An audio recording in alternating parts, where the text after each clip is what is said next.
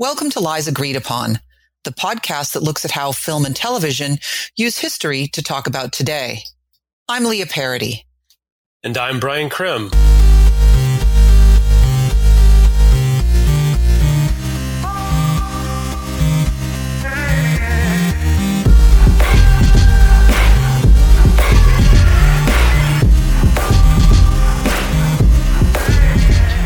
Final episode of season one, we're going to do something a little different. Now, our focus has really been on how historical events are portrayed on screen after 9 11, from antiquity all the way to the event itself. But if we just confine ourselves to film and TV that deal with historical narratives, we're missing where most of that commentary about 9 11 happens. And that was, you know, originally science fiction.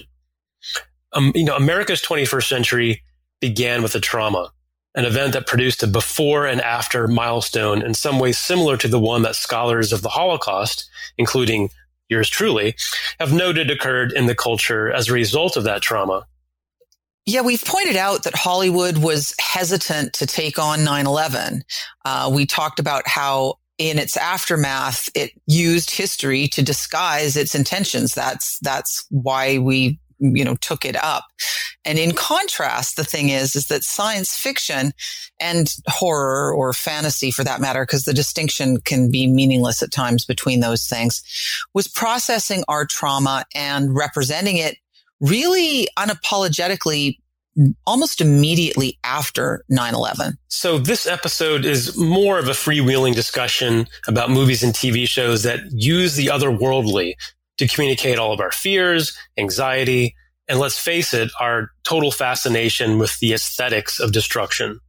Um, sci-fi has always been political. We know that from War of the Worlds, the book written in 1898 to the pre-World War II Orson Welles radio version in 1939 to the one we'll talk about today, the 2005 movie version that clearly draws on 9-11 for inspiration. And it's just not 9-11 that sci-fi takes on. It's the aftermath, the wars in Iraq and Afghanistan, the birth and or the growth of the national security state, torture and detention, insurgency and counterinsurgency, and the always the mainstay of sci-fi, uh, the fear of the other. All of those are embedded in uh, sci-fi after 9-11 and take on a different and new importance after the event. Yes, it's worth pointing out that there's an entire body of academic literature on science fiction's relationship to traumatic events like the Holocaust or 9-11. And we won't bore you with all of it, but I will take this opportunity to promote Brian's fantastic book for him, uh, Planet Auschwitz, Holocaust Representation in Science Fiction and Horror Film and Television. And so his expertise really is going to lead us in this conversation today because he has spent so much more time uh, thinking and writing on this subject than I have. Well, thanks. I do appreciate it. And I did write the book you know, after teaching Holocaust history and cinema courses for many years. And both myself and my students noted how frequently these genres mine the imagery from both real history and the cinematic Holocaust to, you know, deal with trauma and horror, grief, apocalyptic ideologies, uh, the perennial fear that was repressed or defeated will rise again. Uh, for example, just think of how many films and video games tell us the Nazis are still with us. And given current events, you know, how close to reality do our fears seem to be? Um, and while researching for that book on, on Holocaust imagery, I noticed more recent examples of this phenomena uh, that also dealt with 9-11 imagery just as freely as, as Holocaust imagery. And what they do is they often, you know, inform one each other. It used to be the Holocaust was the standard for representing horror in the modern world. Uh, and why wouldn't it be? But after 9-11, uh, there's a new aesthetic standard and the two twin horrors of, of the Holocaust and more recently 9-11 really lived together very comfortably in some of the TV shows and movies we both love. Yes, and we see that it's uh, almost impossible for our modern brains to process these kinds of spectacular uh, events without putting them in a cinematic framework. I mean, just think of how many people referenced movies like Independence Day and its spectacular destruction of American landmarks just hours after the attack. I mean, the, the shot of the film footage of people uh, running up the West Side Highway as the clouds of smoke were chasing them uh, when the tower collapsed, that brought to mind scenes from something like Independence Day. It, it seemed so cinematic. And partly that was because there were simply no earthly comparisons to what we had experienced. Um, and we all know terrorism is in fact supposed to be cinematic, right? Um, you know, you shared that uh, the uh, critic uh, Neil Gabler wrote a few days after 9/11 this really interesting observation that that uh, I'll read out here. Uh, he said, in a sense, this was the terrorists' own real life disaster movie bigger than Independence Day or Godzilla or Armageddon. And in the bizarre competition among terrorists, bigger even than Timothy McVeigh's own real life horror film in Oklahoma City, which had been the standard up till that point. And so, um, you know, Neil Gabler pointing out that that in some ways the terrorists were kind of out Hollywooding Hollywood. Yeah, and no, and that's that's a, a great point, and it's one that I can speak to a little bit because I was in the intelligence community right after 9-11. I mean, I was very junior, I was kind of on the outskirts there, but I was aware that one of the big initiatives was for all the agencies to reach out to Hollywood writers and novelists uh, who also wrote for for TV uh, for ideas that would be coming when what would be coming next. Like there was no way to anticipate this new world of of terrorism striking America uh, in this way. So they so and the intelligence community reached out to the entertainment industry and said, "What can we expect?" Uh, literally trying to put ourselves in the, the the minds of of the terrorists means you are wondering, you know, if the next terrorist is going to be something out of Tom Clancy? Is it going to be a far fetched plot line from 24? Or would it even be almost from science fiction itself? So it tells you a lot that even this intelligence community that we studied a lot, we've talked about a lot in this series, uh, is having to go to the otherworldly for inspiration. Yeah, that actually just kind of blows my mind. I mean, I just sort of picturing the I mean, that is a movie plot in of itself. It seems to me that that that somebody should do a mo- movie that maybe is a dark satire, some kind of sort of you know Iannucci approach to the fact that you've got um, you know analysts in uh, in DC, analysts at the Pentagon who are uh, you know, calling up Steven Spielberg to see if he has any good ideas as to what the terrorists are going to be doing next. I mean, that just, there really is a movie script there, I swear. You, you imagine it, and then it happens. Yeah, I mean, God. well, and of course, it also is this bizarre uh, overlap with the uh, with Alan Arkin and John Goodman's characters in in Argo, right? But it's sort of a weird reverse thing where instead of having the spies pretending to make a really crappy movie um, as their cover story. It's it's the spies going to the movie makers to say, okay, what do you think the tor- terrorists um, plot line is going to be next? Uh, but but anyway, so I guess what the first thing I want to ask you as we're talking is based on your expertise, having been steeped in this as as an analyst and then as an academic so, what are some of the common themes of post 9 11 sci fi that you see? Yeah, you know, I think the first one is something that obviously predates 9 11, but, but takes on a greater significance, which is that the city of New York must be destroyed. Uh, it was, it has always been destroyed in cinema, mostly because, you know, it's there and it's everyone knows it and some people have a love hate relationship with it and and so even we talked about Independence Day. That was the the landmark image before 9/11 itself, of the Empire State Building dissolving, and and uh, the entire tri-state area uh, area will soon be targeted after 9/11 because that was the, the the area most affected. So we have War of the Worlds, uh, I Am Legend, you know the the remake of the great uh, well novel and early movie the, from the 50s about a pandemic that uh, turns people into vampires, but New York is destroyed there as well. Cloverfield, another movie we'll talk about today, and from 2008.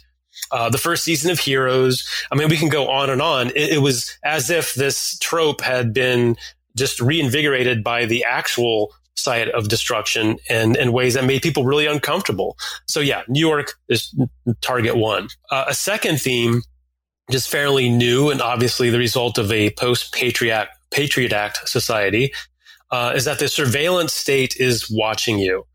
And this is again a trope of sci-fi generally, but think of Minority Report, you know, another Spielberg, that's 2002, uh, a scanner darkly. Uh, and then I think most recently, and the Black Mirror shows that it's not only just the state, but all of us watching each other in really uh, just bizarre and disturbing ways that becomes part of the landscape. So that's the second one. And let me give you a third. The terrorists are everywhere. And in intense sci-fi, it's always okay to de- dehumanize the enemy, kill them without guilt or remorse. Uh, they are beyond other. And it's not a stretch to see the real terrorists or anyone who looks like them as also just the other to be exterminated. Um, remember the classic miniseries V from the 1980s? That was really kind of a, a you know story about fascism and how it could happen here. Uh, the reboot in 2009 featured aliens who were organized in underground cells like terrorists. They didn't come from space. They were already here. That's a theme you'll see come up in Battlestar Galactica, which we'll talk about pretty much you know, the classic 9-11 sci-fi epic.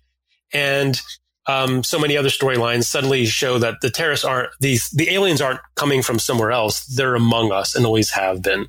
Yeah and it seems to me that there's also um, there's this uh, other theme of the deep state plotting the end of the world right? So that there's this new slate of agencies that we end up with post 9-11 that are supposed to be uh, protecting us, you know, homeland security, which quickly turns very sinister in our feverish imaginations. I mean, even the use of that term homeland was really fraught at the time when that was first put forward uh, as um, the name for this new kind of collective or umbrella agency. And so, yeah, we, I, you know, there are a bunch of other uh, shows and movies that we can think of. We have the series Jericho, where government agencies actually nuked part of the U.S.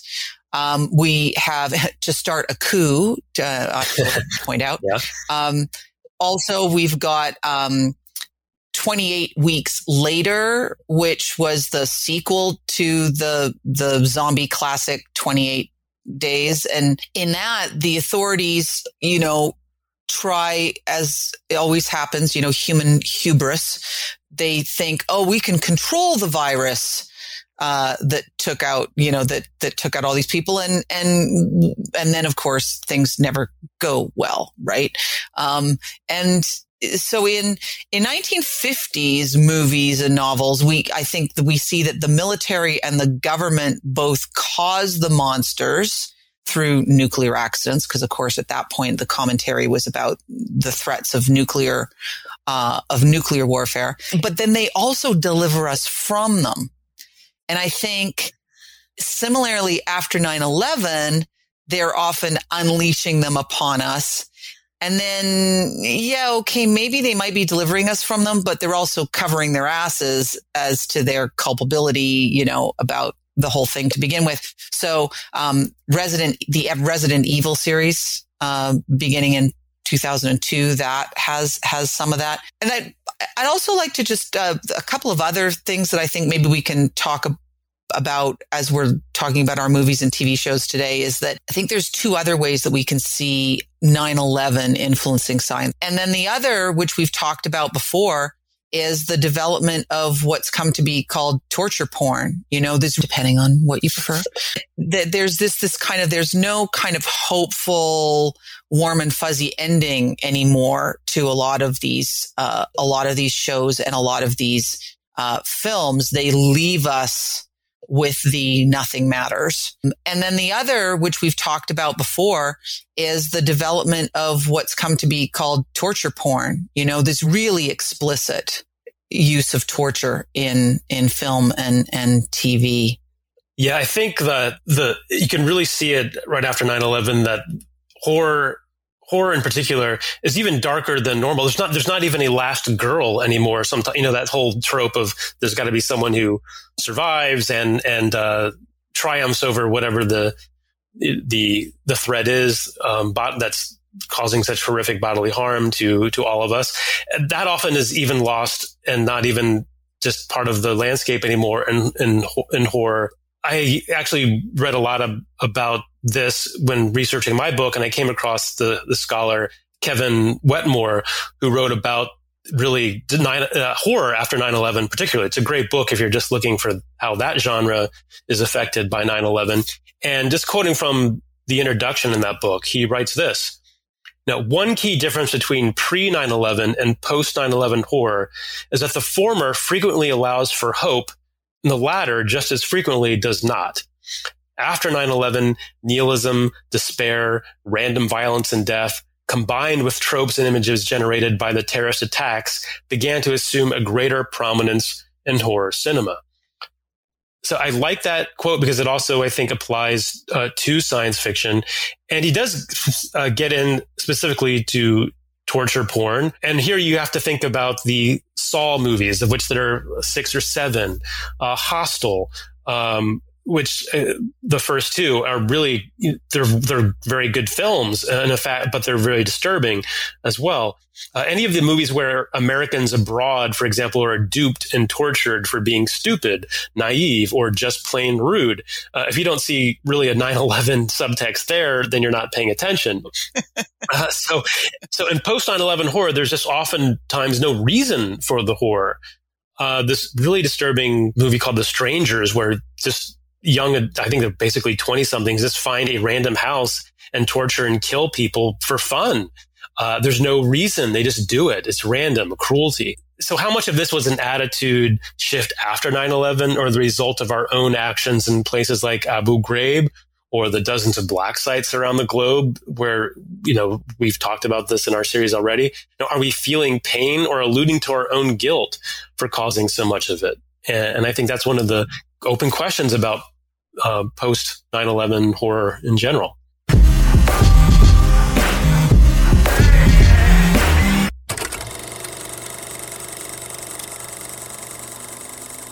Yeah, so now we've got this kind of collection of of themes and things that we are pulling out of the the science fiction science fiction and, and horror genres, and and so now that our our audience understands that this is going to be the um, slightly different approach that we're taking today, we're not um, being as sort of structured as we have in the past. Um, we're going to give a short list of a few movies and TV series that are worth looking at if audience members, listeners are interested in seeing examples of what we're calling the 9-11 aesthetic. Well, I mean, we're not, call- it's been called that, but that's th- this idea that 9-11 has kind of created uh, or cultivated this aesthetic in uh, science fiction, horror, uh, fantasy, sort of future, what, you know, however you want to, um, alternate reality, um, you know, how you want to to uh, think about these things. So,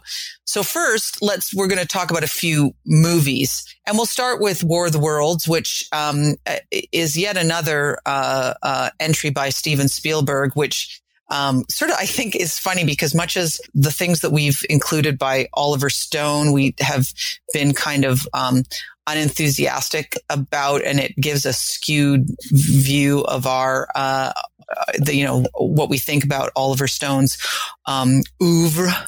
Uh, but in a similar kind of way, I have to say that the that the fact that we've had so many movies by Steven Spielberg in our series, I think, kind of at least speaking personally, gives a rather skewed view of just how much I pay attention to or enjoy Steven Spielberg. but I think it's the nature of the kinds of movies that he makes that it in, that they fit in well with kind of what we're doing. Um, but we will try in future seasons, I think, to to uh, uh, spread ourselves out a little bit broader in in who we uh, who we draw on. But we can't help the fact that, you know, Steven Spielberg made War of the Worlds. I mean, in many ways, maybe that's the point of Steven Spielberg is that he's always so on the nose with whatever's going on at any given moment that you know he he is sort of right down the middle of the zeitgeist right? Uh, so yeah but anyway so maybe you want to talk about uh, yeah war of the worlds and sort of give us our little introduction. Yeah and and again if a lot of you have seen these movies and we want to just maybe have you see it a different way and or and and note that that it is if you never thought twice about the fact that they come after 9-11 well maybe you'll go back and, and enjoy it or at least critique it on a different level. Steven Spielberg released Munich around the, the, exact the same year, uh, actually, as War of the Worlds. And we already talked about that as really showing kind of the ambiguity of the war on terror um, by using an historic example. But in War of the Worlds, he's in some ways even more directly referencing 9 11. Uh, here's a quote from him during the, the, the multiple kind of appearances he's making on on shows to promote really both films. He said, you know, it seemed like the time was right for me as a filmmaker to let the audience experience an alien that is a little less pleasant than ET. Today, in the shadow of 9/11, I think this film has found a place in society. Just what you said, Leah, that he, he's always trying to tap into the zeitgeist. So with War of the Worlds, um, it is based on the 1898 novel by H.G. Wells. The script is written by Josh Friedman and David Koepp. The star is Tom Cruise. And also, I think who really steals the movie is the young, and from what you can already see here, a very talented Dakota Fanning. Um, a memorable appearance by by Tim Robbins, and a great actor who plays uh, Cruise's son, uh, Justin Chatwin. I like him. He's in a few seasons of Shameless and on which is on Showtime. He's he's really good, but not really in it for very long. The, the show, the movie is the Cruise and Fanning show. A father and daughter make their perilous journey from Bayonne, New Jersey to Boston, dodging these tripods, which are kind of vampiric alien creatures now and not the, the just sort of robotic things you see in the, the classic version. And along the way, as the movie shows you, human beings can be just as monstrous as the aliens, a trope that is also pretty common in, in sci-fi. Yeah, and we're really not imagining uh, these uh, connections, or even it doesn't. It's not just that uh, one connection that uh, Spielberg makes himself. He also um, said that uh, his film was quote about Americans fleeing for their lives, being attacked for no reason, having no idea why they are being attacked and who is attacking them. And so I think that's also interesting because that's a real framing of 9-11 that is something that we've been talking about a lot. And that that surprise and confusion that so America, so many Americans experienced and then the pushback that came after that against anybody who tried to sort of point out that actually maybe it shouldn't have been so surprising and that perhaps there were reasons. And again, to be careful here, not justifications. We're, we're never saying that, but saying reasons, an understanding of why something happened. But that, you know, by him framing it that way, that is a, a kind of really telling uh, addition to sort of what we we're talking about. And and the film's the specific references to September 11th, I mean, if our our listeners watch it again, you know, there are some really striking visual as well as uh, plot sort of similarities. And uh, and part of it is that war and terror are really a, a, way of life. That's kind of part of what's built into the plot of the movie. And so maybe you want to start giving our listeners a, a sense of some of the ways in which that happens yeah, one of the things is again, it's it's northern New Jersey. It's it's not the city itself, which is odd. I found a quote from Spielberg where he goes, "I didn't want to traumatize Americans too much by destroying New York." So again, what does he do? He destroys, you know, the area that in, in some ways was actually just as affected because most, all these commuters are coming from places like uh, you know Bayonne and you know all these uh, Newark and the, the PATH train type of crowd is most affected here. But it is very traumatic to watch the this urban landscape, and it's still very urban, just disintegrate um, and and look exactly like that day with these staggering uh, people in shock and awe with uh, dust all over them and papers falling everywhere and just confused and in, chaos and American flags actually all over the dotting the landscape because this is 2005 New York. Uh, so I don't think he succeeds in trying to not traumatize us. I think his whole point is to traumatize us. Yeah, the spe- specifics of Bayonne, New Jersey, I think are really interesting if you think about the um, the origins of the War of the Worlds um, notorious radio play, right? Because there it's Grover's Mill. You know, Grover's Mill is is more we imagine sort of inland or or rural or whatever, but it's still it's New Jersey, and so it's I think it's kind of interesting that he in very actively moving it to Bayonne, he is both staying within the framework of you know, how Orson Welles located it, but moving it close enough to New York that it becomes tied in with the whole 9-11 thing. I was gonna say, I actually saw one of these interviews where Tom Cruise interviewed Steven Spielberg, and all Spielberg did was talk about how how he was affect. He he memorized the entire Orson Welles radio play and um and that kind of that came up about how it, it still should be in New Jersey for for well, you didn't allude to it directly but because it it matters so much in our current landscape that kind of uh that geography. So I think there's a lot to be said for for how you just by moving it north you you are connecting it to the 9/11 story without departing from an original that he seems to love so much. But aside from those visuals, and again, it's very visual for most people, but the plot points, as I noted, are kind of steeped in this uh, war on terror world as well. For example, the aliens aren't showing up in flying saucers like in the original. They are buried underground and waiting to strike like a well organized terrorist cell. Cruise's children are their only frame of reference for what's happening, honestly, is terrorism. And we want to show you, uh, play you this clip, uh, which has, you know, Dakota Fanning shrieking, you know, is it the terrorists? And, and Robbie, who's like the teenage son is, is also just convinced this must be some elaborate terrorist attack. Uh, it's really, I think audio, audio, the audio of this is pretty interesting too for the noise and the chaos, but also just the, the children's response is one that shows that this is the only thing they can think of in 2005. So let's play that. Where are we going? We gotta go. We got maybe like the only working car around here. I'm not stopping until we're clear of it. Clear of what? We gotta what go. the hell is going on? You saw we're under attack! Wait, who is attacking us? Rachel, keep it down. Rachel, Rachel, shut up, Rachel. Freak you out. I'm driving. Do something. Okay, okay, put him up, Rach. Make the arms. This space, this is yours. This belongs to you, right? You're safe in your space. You're safe in your space. Nothing can happen in your space. Okay.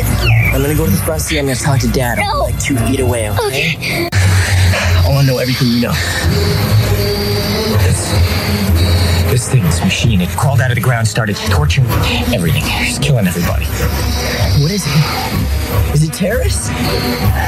This came from someplace else. What do you mean, like Europe? No, Robbie, not like Europe. So it's really interesting here with this clip that you can hear the assumptions and then the adjustments that are having to be made. And so like 9-11, everyone is having to recalibrate their frames of reference, which I think is really uh, interesting. Interesting here. Um, there's also another instance that is really, really a very specific call out to 9-11, which is that there's this plane crash where they're in, they've moved from Tom Cruise's sad, you know, divorced dad apartment slash house kind of place. And now they've gone to the kid's mom's home that uh, she shares, you know, has made with her new husband. And they're in this really lovely house and they hear this incredible noise, which we, again, we're thinking that it's going to be one of these tripods coming. But in fact, what it is, is a plane crash, a 747 literally sort of falls from the sky and plows into their house And there's this, you know, engine that's just kind of right there in the living room, which is of course very much this, uh, you know, call back to, I would say most particularly the Pentagon, that experience of, um, of 9-11. Yeah. And, I remember that, that when you when they come out of the basement where they were hiding the the engine is literally where the television used to be as if you know we all watched 9/11 happen on television and you wait and you go into the TV room and there's a there's a 747 burning engine right where you know right next to the couch i mean that that's um, I think it's a nice touch by Spielberg, honestly, in, in, in, a film that's, you know, not very subtle in other ways. But uh, that, that, that was interesting. Another thing that, you know, every part of a film, this, everything is in there for a reason, you know, and one of the things that always struck me when I first saw this film was that Robbie, the son, uh, Ray's son, has a very specific paper assignment that is mentioned at the beginning of the movie that is really never mentioned again, but it's so specific. It has to be there for a reason. And so, um, Ray's ex-wife tells him, look, Robbie has this paper on the French occupation of Algeria due by Monday. Why include that if it doesn't specifically reference the fact that much of this film is also about resistance and revolution and, and European imperialism, which again is something H.G. Wells wanted to comment on and and when the when it plays out later in the film that they're all over rural New England and and uh, essentially exactly where the American Revolution began. These farmland, these farmhouses. That is that not just telling us exactly a, a, a major theme of the film is that this is. Um, it's there for a reason. All of that is there for a reason. And we see it play out in other sci-fi, as we'll talk about Battlestar Galactica, uh, Falling Skies, uh, revolution, resistance to an invasion is is a major post 9/11 theme also and a post Iraq war theme for depending on what side you're on.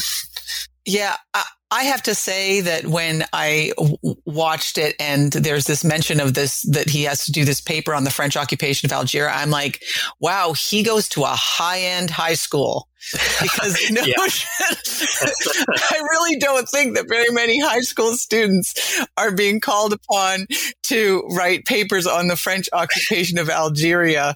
Um, and so, uh, you know, it was, it, it kind of you know, sort of clangs uh, in my mind, but maybe that's of course because we're coming at, it from the perspective of of historians, and particularly in my case, you know, a historian of of imperialism, uh, you know, and, and European imperialism, and so I'm like, wow, that's pretty impressive. Whatever high school Robbie goes, yeah, it's not an easy case, it's not an easy um, to study. Right, exactly, exactly. Um, oh, and, and also the, to point out that H.G. Wells, in his original writing of the of the book, he actually was writing it to comment on European imperialism. He was critiquing this sort of arrival, occupation, and uh, in some cases, in particular, uh, at that point in 1898, it was um, relevant to uh, point out the uh, the atrocities committed in the Congo that had become a cause célèbre as a, a, a just a sign of um, or evidence of the complete lack of civilization that Europeans were bringing to other people around the world. And so, so, you know, that commentary is built in right from the original, you know, version of, of War of the Worlds. What does occupation, what does this permanent threat do to the people who are being occupied? What does it do to them in terms of their mental stability, their ability to uh, grasp a world that has become so out of their control and so horrifying. And I think that the Tim Robbins character in War of the Worlds really highlights this because, you know, he's this survivor. He's hiding in the basement of this old farmhouse. Uh, Cruise and Fanning, uh, come there to kind of hide out, but he is as dangerous as the aliens are. You know, there's this kind of, uh, you know, are these my only choices to, to become sort of an, an unhinged, uh, insurgent or to succumb to the invading force. And, uh, you know, quite uh, frankly, I think that that is in some ways kind of an insight into the mindset of terrorists whose paranoia is fed by their own reality. And therefore, when they go off the deep end, there's kind of this, this cause and effect that you can see in them going off the deep end. And, you know, Robbins's character, you know, he frames himself that way, right? I mean, he frames himself as an insurgent and, and he tells Ray that occupations always fail. He says history has taught us that a thousand times. So there's a very direct connection being made between what's going on out in the world and what um, what's going on in that uh, in that basement in in the movie. But yeah, that character by Tim Robbins is uh, is a cautionary tale. It's like he's he's he's babbling, he's crazy, and why wouldn't you be? Uh, and but but but Ray near has to protect his daughter. But the uh, the the logic of Tim Robbins, which is a great point you just made, is that maybe he's coming from the perspective of of the the downtrodden and the revolutionary born from from oppression. And, and so maybe it doesn't sound so crazy from his perspective. And I love how he, you know, is talking about occupations always failing when we're, this movie comes out in 2005, when we're witnessing an occupation fail very miserably in Iraq. So here, this might be a commentary on this wider question of insurgency and occupation.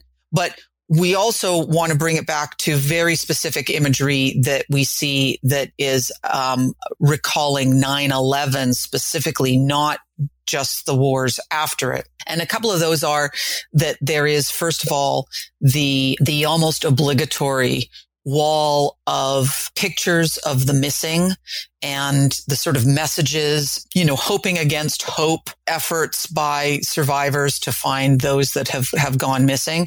And then also there's this really telling little exchange where the, the blood bank people are saying that we already have more than we need, which is again, much like 9-11, there were, you know, everybody was poised to help the injured from 9-11.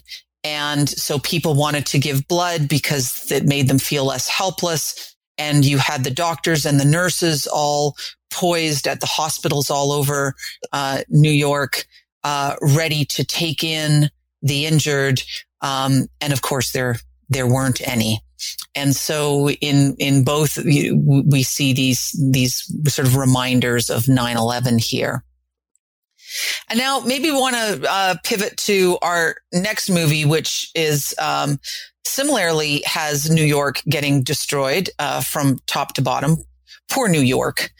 Um, as a New Yorker, you know, I do have to say I kind of, I kind of take it personally, but I think another reason, I think another reason actually why, uh, it's, uh, New York. I mean, because New York is in this weird place where it is both the city in the United States that is probably the least like the United States like the rest of the United States, maybe um, uh, second only, or, or, you know, coupled with New Orleans.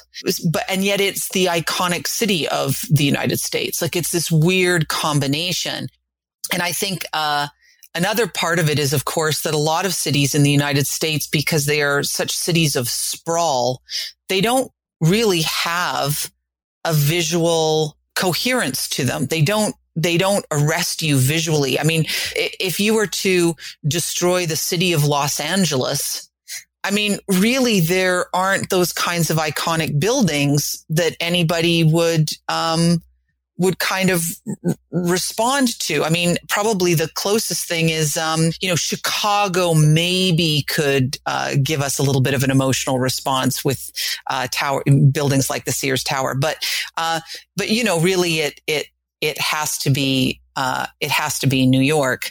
Um, and I think also there's this really interesting uh, quote that I'm always reminded of that has to, has to do with this dichotomy between New York being both always seen as the iconic city of the United States and yet the city that is least like the general population of the United States. In the aftermath of, of 9-11, somebody said that in the, in the months immediately following 9-11, New Yorkers pretended that they liked George Bush and America pretended that they liked New York. yeah, and, and and certainly Hollywood uh, continued to love New York as a site of destroying things and making those emotional connections you talked about. So by 2008, it became less taboo to destroy New York and, and the film Cloverfield, which started a whole kind of universe of two other films that come after it was pretty unique for being the really one of the founding features that deal with the found footage type of approach to, to cinema and it also is known to be one of the early productions of the the Bad Robot universe and the J.J. Abrams universe in particular. Uh, so it's kind of a it's very very visual, and it's going to be hard. We're not going to be able to even play a clip because it's to kind of get to the idea of of how this is a 9/11 film. For those of you who have seen it, you know that the takeaway is that the real monster is this giant Godzilla type of thing, but you don't even see that until well into really the first half of the movie because the destruction is just happening and and overcoming this collection of 20 somethings who are busy enjoying their urban upscale urban lives and, and the reason we it's seen as such a classic 9-11 film even at the time uh, was interpreted that way is because of just how shocking, stunning, and overwhelming the experience is and for everyone who's caught up in it. And I think the quote I found that really helped me put it in perspective came from 2011 when a uh, you know a young journalist who was 17 on 9/11 had this to say about about Cloverfield, and it really it really uh, stuck with me. Um, this is Jessica Wakeman writing. Quote, the first 45 minutes of Cloverfield is the closest thing I can get to showing someone else what 9 11 was like for me on an emotional level. Cloverfield nails what that morning felt like the confusion at first, and then fear overwhelms, and all you can think about is the possibility of dying and needing to escape by getting out, out, out but where can you go because the subways and trains aren't running? It gets what it looks like and feels like to believe there's eight planes in the air, that the president ordered any non-grounded aircraft to be shot down. They could be shot down above you, above your city and kill you. And that what if there's a ground attack? It depicts what it's like to be convinced that that day is the day you're going to die. You are 17 years old and you're going to die on a sunny Tuesday morning in the middle of New York City you know, when, when I read that, I went, that's, that is how that film feels. You don't know what's going on. They don't know what's going on. This is one of the famous uh, trailer type of viral ter- trailer movies because everyone was wondering what what is Cloverfield because it all it did was show you images of of New York destruction that that looked a lot like 9/11. You know, there's this scene in Cloverfield where um, everybody's trying to flee Manhattan across the Brooklyn Bridge. And that is very, you know, having been in New York City on 9-11 and having friends who, you know, everybody was forced to just walk home because there were no subways and, and no buses or anything. And so you know, everybody has the story of either themselves or people they knew who walked in some cases, you know, 15 miles that day because they had to walk out of Manhattan and then had to walk, you know, deep into Queens or Brooklyn to wherever uh, wherever they lived. And so those scenes of people walking across the Brooklyn Bridge are almost as iconic and you know particularly i think to new yorkers as as other scenes uh, from 9-11 like the you know the walls of of photos and and things like that. And so that idea that the people who are fleeing and are crossing the bridge then themselves end up being targeted uh, whereas, of course, on 9 11, that was how people actually did get out of Manhattan and get home eventually. But in Cloverfield, it's almost like they're upping the ante one. It's like, uh, no, that walking across the Brooklyn Bridge that everybody did on 9-11, that's not going to make you safe either. Uh, and so, and then of course we've get, we get the other, uh, symbolic thing in Cloverfield, which is we get the head of the Statue of Liberty, uh, you know, lopped off and just dropped in the middle of the street, right? So that, you know, eh, that's the other kind of big, um, uh, iconic New York item that is, uh, that's deployed in a way to, uh, to heighten the terror. Yeah, I would say just one more thing about, about Cloverfield, because like I said, it is so visual, but the way they, uh, the, the Empire State Building just pancakes and disintegrates exactly like Tower One. I mean, it, it, that what's really imp- interesting about Cloverfield is how far they're willing to go to show you the aesthetics of 9/11 destruction, just just changing the cause of it, and a cause you don't even really see until until fairly late in the film. Uh, and and I was and the and also the moment that the building pancakes and the the dust just barrels through those those neighborhoods and covers people in dust and soot and there's paper and they're staggering around and there's car alarms going off. I think that's why Jessica Wakeman wrote that that piece because it, it must be, for lack of a better word, rather triggering. Uh, and I wasn't even I'm not a New Yorker and I wasn't that that close and I was really just taken aback by by watching this in 2008 so I can only imagine what it what it really was like That's interesting some people Yeah that's interesting uh, you reminded uh, about the the dust because I I've thought about that with a number of things that we've watched uh, that it is really interesting how just being covered in dust has become so synonymous with 9-11 and i've realized that that that gets deployed quite a bit now by filmmakers and and um, tv uh, show makers that the because I, I I haven't gone back to double check this, but I have a feeling that prior to 9-11, when there were big explosions or, you know, buildings collapsing or those kinds of things. What they did to dress the people, like to do the makeup for the, the people was that they went dirty. They went like, like dark dirt. And that post 9-11, the two things that I think that we took from 9-11 is that now everybody has this sort of smudge of dirt under their nose because everybody who was breathing in and out, they ended up with this kind of the, the soot. That is the one place where you saw the dark. And then everything else, it's this light powder. And I think it's really interesting that that has completely been adopted across the boards as uh, what you're supposed to look like after a giant explosion or a building collapsing.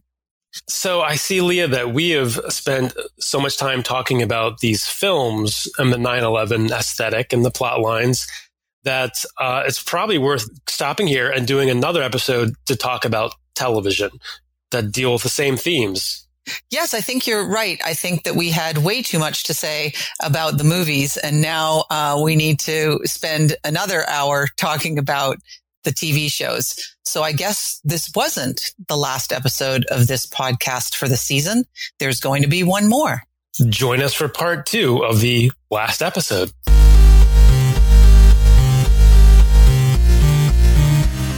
This episode was written by Lia Paradis and Brian Crim. It was also edited by Leah, and the theme music was written by Mike Patterson. Check out our website, liesagreedupon.com, for more on each episode, including clips and links to the films discussed. Be sure to subscribe to get this excellent free content in your inbox. You can also follow us on Twitter at Lies Agreed Upon. That's at lies underscore upon.